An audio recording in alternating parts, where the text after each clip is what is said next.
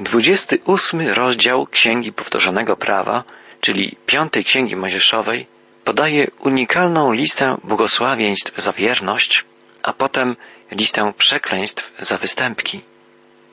Jest tutaj zawarta także prorocza zapowiedź przyszłych dziejów Izraela. Możemy zauważyć tu trzy główne proroctwa, z których dwa już się wypełniły. Ale zacznijmy od początku. Przeczytajmy pierwsze wiersze 28 rozdziału Księgi Powtórzonego Prawa.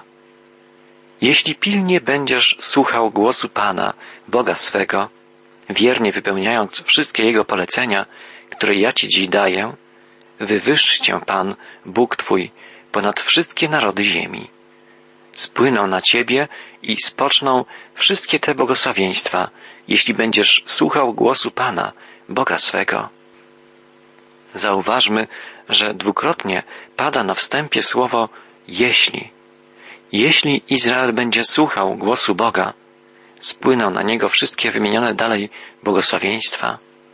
Czytamy, będziesz błogosławiony w mieście, błogosławiony na polu, błogosławiony będzie owoc Twego łona, plon Twej roli, przychówek Twych zwierząt, przyrost Twego większego bydła i pomiot bydła mniejszego. Błogosławiony będzie Twój kosz i dzieża. Błogosławione będzie Twoje wejście i wyjście. Bóg obiecuje Izraelowi niezwykłe, niespotykane błogosławieństwo, jeśli Izrael okaże mu posłuszeństwo. Pan sprawi, że Twoi wrogowie, którzy powstaną przeciw Tobie, zostaną pobici przez Ciebie. Jedną szli drogą przeciw Tobie, a siedmioma drogami uciekać przed Tobą będą. Pan rozkaże, by z Tobą było błogosławieństwo w spichrzach, we wszystkim, do czego rękę wyciągniesz. On będzie Ci błogosławił w kraju, który Ci daje Pan, Bóg Twój. Pan uczyni Cię swoim świętym ludem, jak Ci poprzysiągł, jeśli będziesz zachowywał polecenia Pana, Boga swego i chodził Jego drogami. Wtedy zobaczą wszystkie narody ziemi, że imię Pana zostało wezwane nad Wami i będą się Ciebie lękać. Napełni Cię Pan w obfitości dobrami z owocu Twego łona, przychówkiem Twego bydła, plonami pola, w kraju, o którym poprzysiąg przodkom Twoim, że da go Tobie. Pan otworzy dla Ciebie bogate swoje skarby nieba, dając w swoim czasie deszcz, który spadnie na Twoją ziemię i błogosławiąc każdej pracy Twoich rąk. Ty będziesz pożyczał wielu narodom, a sam u nikogo nie zaciągniesz pożyczki. Pan umieści Cię zawsze na czele, a nie na końcu. Zawsze będziesz górą, a nigdy ostatni. Bylebyś tylko słuchał poleceń Pana, Boga swego, który ja dziś Ci nakazuję pilnie wypełniać. Jakże wspaniałe to obietnice. Jest tylko jeden problem. Ludzkie serce, grzech, nieposłuszeństwo. Czytamy dalej. Jeśli nie usłuchasz głosu Pana, Boga swego, i nie wykonasz pilnie wszystkich poleceń i praw, które ja Ci dzisiaj daję, spadną na Ciebie wszystkie te przekleństwa i dotkną Cię. Przeklęty będziesz w mieście i przeklęty na polu. Przeklęty Twój kosz i Twoja dzieża.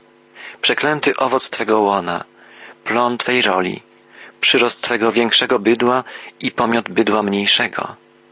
Przeklęte będzie Twoje wejście i wyjście.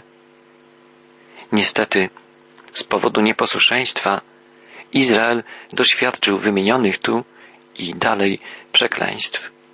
W przekleństwach tych wypisana jest cała historia Izraela. Proroctwa biblijne mówią o trzykrotnym rozproszeniu i trzykrotnym zgromadzeniu Izraela w ziemi obiecanej.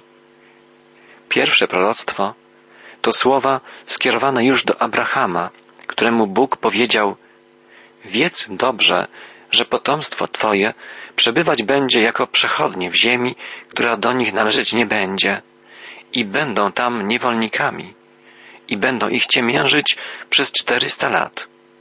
Dopiero czwarte pokolenie wróci tutaj.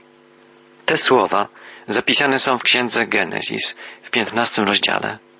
Abraham przebywał wtedy w Kanaanie. Teraz jego potomkowie wkroczą do ziemi obiecanej po czterystu latach niewoli egipskiej. W księdze Jozłego przeczytamy o tym, jak Izraelici zajęli Kanaan i tak wypełnią się słowa pierwszego proroctwa. Wypełnią się literalnie, całkowicie. Izrael zostanie zgromadzony w ziemi obiecanej. Ale zanim tam wkroczą, już teraz Bóg poprzez Mojżesza zapowiada ich drugie rozproszenie.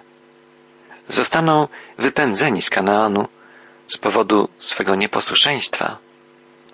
Pan ześle na ciebie przekleństwo, zamieszanie i przeszkodę we wszystkim, do czego wyciągniesz rękę, co będziesz czynił. Zostaniesz zmiażdżony i zginiesz nagle wskutek przewrotnych swych czynów, ponieważ opuściłeś mnie. Pan sprawi, że przylgnie do ciebie zaraza, aż cię wygładzi na tej ziemi, którą idziesz posiąść.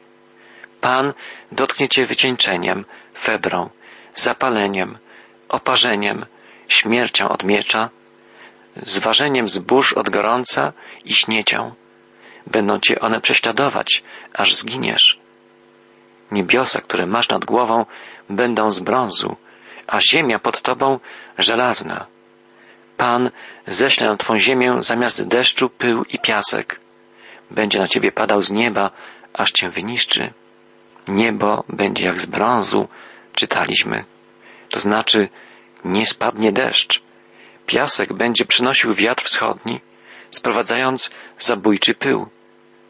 Pan sprawi, że poniesiesz klęskę od swych wrogów. Jedną drogą przeciw nim pójdziesz, a siedmioma będziesz przed nimi uciekał i wzbudzisz grozę we wszystkich królestwach ziemi. Twój trup będzie strawą wszystkich ptaków powietrznych i zwierząt lądowych, a nikt ich nie będzie odpędzał. Zaręczysz się z kobietą, a kto inny ją posiądzie. Zbudujesz dom, a nie będziesz w nim mieszkał. Zasadzisz winnicę, a nie zbierzesz jej owoców.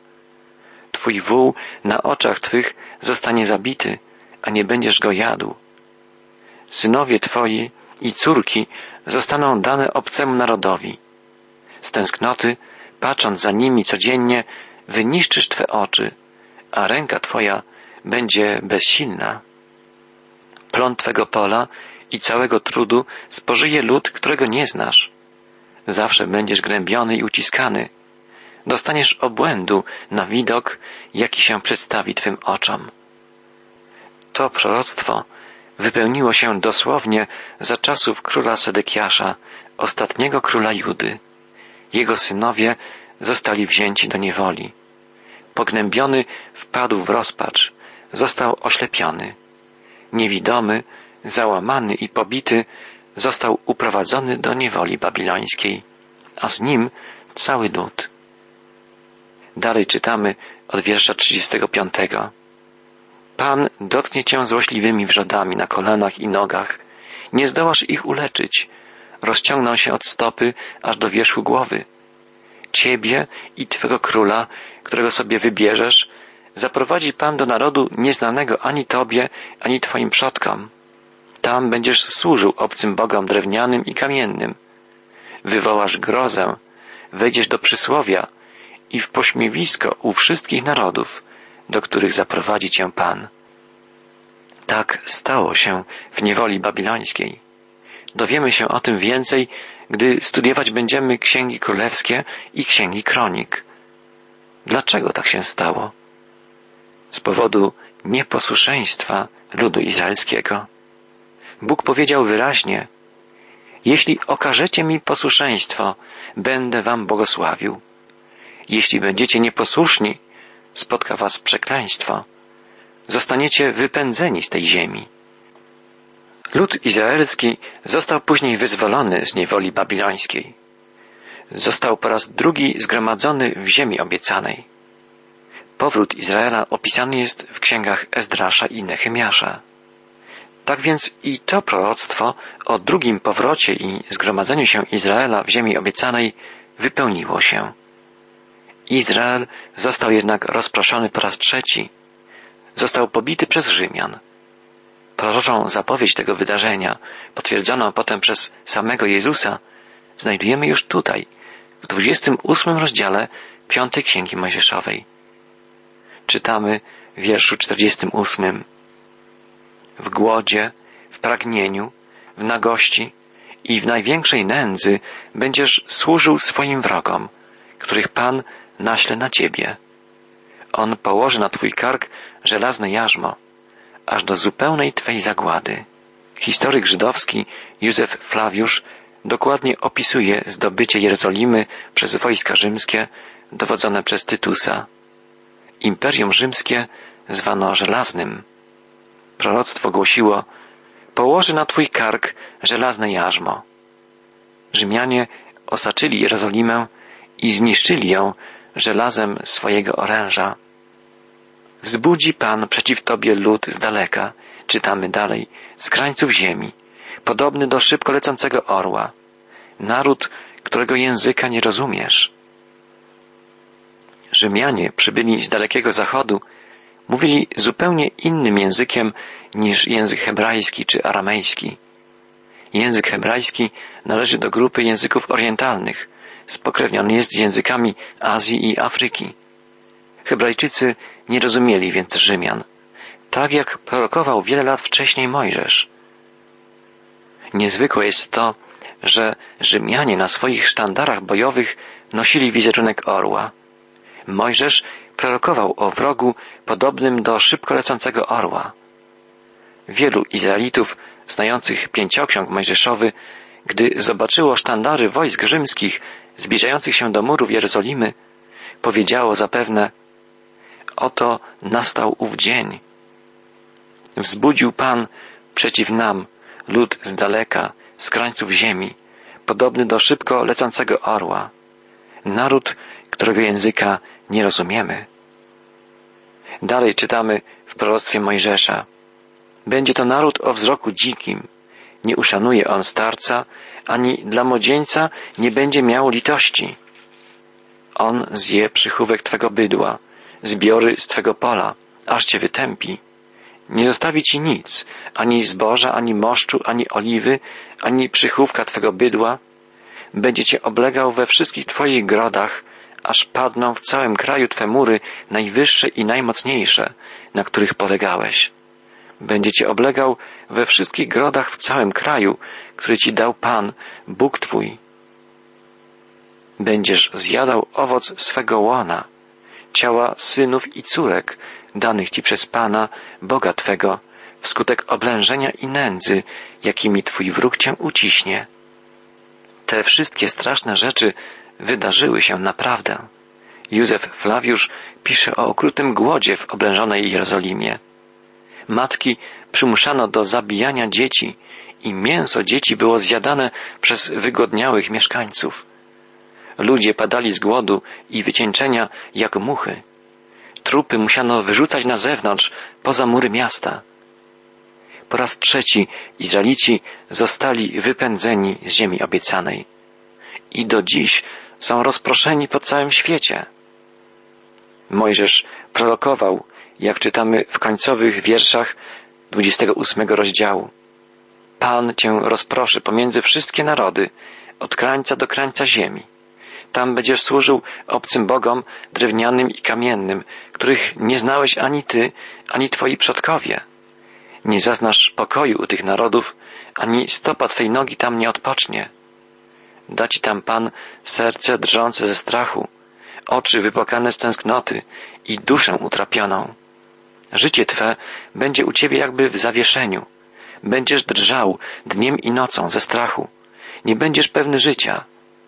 Rano powiesz, któż sprawi, by nadszedł wieczór, a wieczorem, któż sprawi, by nadszedł poranek a to ze strachu, który Twe serce będzie odczuwać na widok, jaki stanie przed Twymi oczami. Jakże dosłownie wypełniły się te słowa.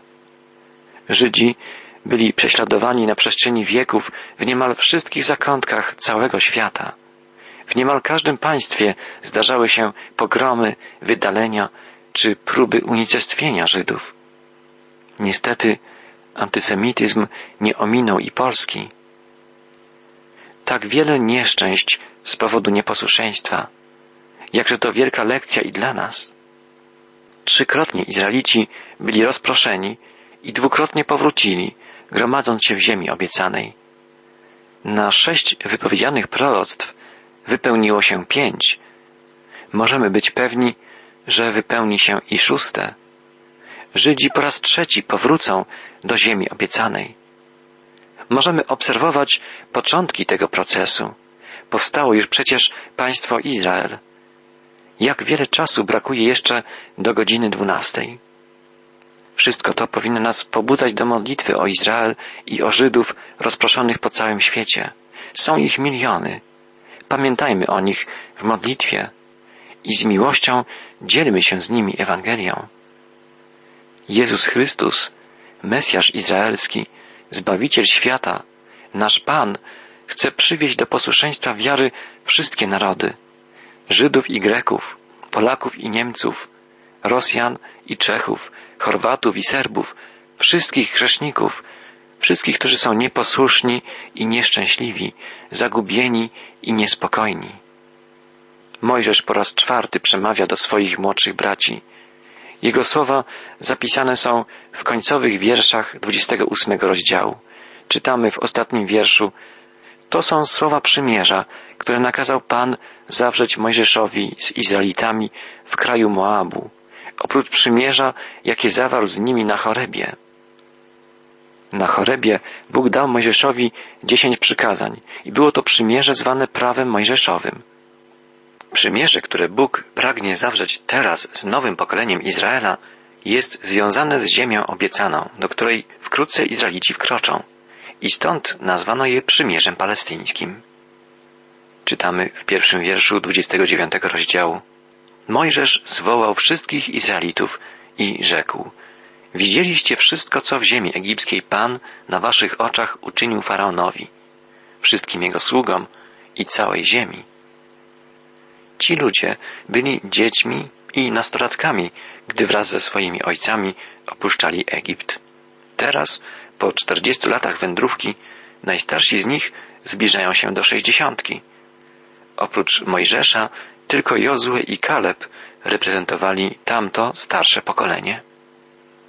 Wielkie plagi, jakie widziały wasze oczy, znaki i wielkie cuda, nie dał wam Pan aż do dnia obecnego serca, które by rozumiało, ani oczu, które by widziały, ani uszu, które by słyszały. Mimo, że widzieli wielkie znaki, Izraelici nie dostrzegli tak naprawdę chwały Boga, nie zaufali Mu, nie okazali Mu posłuszeństwa. Dopóki nie otworzą się duchowe oczy i uszy człowieka, nie może usłyszeć głosu Boga, nie może zrozumieć Jego słów. Prowadziłem was przez czterdzieści lat, mówi dalej Mojżesz, po pustyni, a nie podarły się na was szaty, ani obuwie na waszych nogach. Trudno jest to sobie wyobrazić. Przez czterdzieści lat ludzie ci chodzili w tym samym ubraniu, w tej samej parze butów. Ich ubrania i buty nie zużyły się. Był to jeden z cudów, wielu cudów, które wydarzyły się na pustyni. Mówiliśmy już o tym, jak cudownym pokarmem musiała być manna, pokarm, który przez kilkadziesiąt lat zaspokajał wszystkie potrzeby żywnościowe Izraela. Bóg dał też Izraelitom na pustyni wodę i mięso. Prowadził ich w słupie ognia i dymu. W widzialny sposób manifestował wśród nich swoją obecność. Wielu współczesnych ludzi twierdzi, że uwierzyliby w Boga, gdyby zobaczyli na własne oczy cuda dokonane ręką Boga. Ale ja sam przekonałem się, że gdy Bóg rzeczywiście działa w cudowny sposób, ludzi wcale to nie przekonuje i nie skłania do powierzenia swego życia Bogu. Dzieci Izraela oglądały wielkie cuda Boże przez czterdzieści lat i nie zmieniło to ich serc. Problem niewiary to nie problem braku dowodów, braku oznak Bożego działania. Problem niewiary tkwi wewnątrz człowieka, bierze się z jego egoizmu i z niechęci do poddania się przemianom, przemianom duchowym i moralnym. Zmienić ludzkie serce może tylko Słowo Boga. Bóg przemawia i do nas, gdy otwieramy się na Jego Słowo zapisane w Biblii. Gdyby Izraelici słuchali słów Boga, przekazywanych im przez Mojżesza, cała ich przyszłość wyglądałaby inaczej. Mojżesz wzywa ich jeszcze raz do usłuchania Boga, do okazania Mu posłuszeństwa. Czytamy w wierszu ósmym. Strzeżcie słów tego przymierza i wypełniajcie je, byście mieli powodzenie we wszystkim, co uczynicie. Gdy lud izraelski nie będzie Bogu posłuszny, spotka go wielkie niepowodzenie. Czytamy w końcowej części rozdziału 29. Wtedy przyszłe pokolenie, wasi synowie, którzy po was powstaną i obcy, którzy przybędą z dalekiej krainy, widząc plagi tej ziemi i choroby, które na nią Pan ześle, powiedzą sól, siarka, spadanizna po całej jego ziemi. Nie obsieją jej, nie zakiełkuje, nie urośnie na niej żadna roślina. I wszystkie narody powiedzą, czemuż to Pan tak uczynił tej ziemi? I odpowiedzą, bo opuścili przymierze Pana, Boga ich przodków, a poszli służyć Bogom obcym i oddawać im pokłon. Wyrwał ich Pan z ich ziemi z gniewem, zapalczywością i wielkim oburzeniem i wygnał ich do obcej ziemi, jak to jest dzisiaj. Niestety ta przepowiednia się sprawdziła. Izraelici nie byli Bogu posłuszni. Zostali dotknięci wielu niepowodzeniami, klęskami dotknięta została ziemia, którą Bóg im dał na własność. Dla nas jest to obraz rzeczywistości grzechu całej ludzkości. Człowiek nie jest w stanie sprostać wymaganiom Bożego prawa. Apostoł Paweł napisał w liście do Rzymian Zamysł ciała jest wrogi Bogu. Nie poddaje się bowiem prawu Bożemu, bo też nie może. Drogi słuchaczu, i ja i ty również nie możemy sprostać Bożym standardom o własnych siłach. Jedynie przyjmując Boży ratunek, dany nam z łaski w Jezusie Chrystusie, możemy zostać przemienieni i uzdolnieni do życia zgodnego z Bożą wolą. Słowo Chrystusowe i nieustanna służba Ducha Świętego w naszych sercach prowadzi nas do Pana i do Jego Królestwa.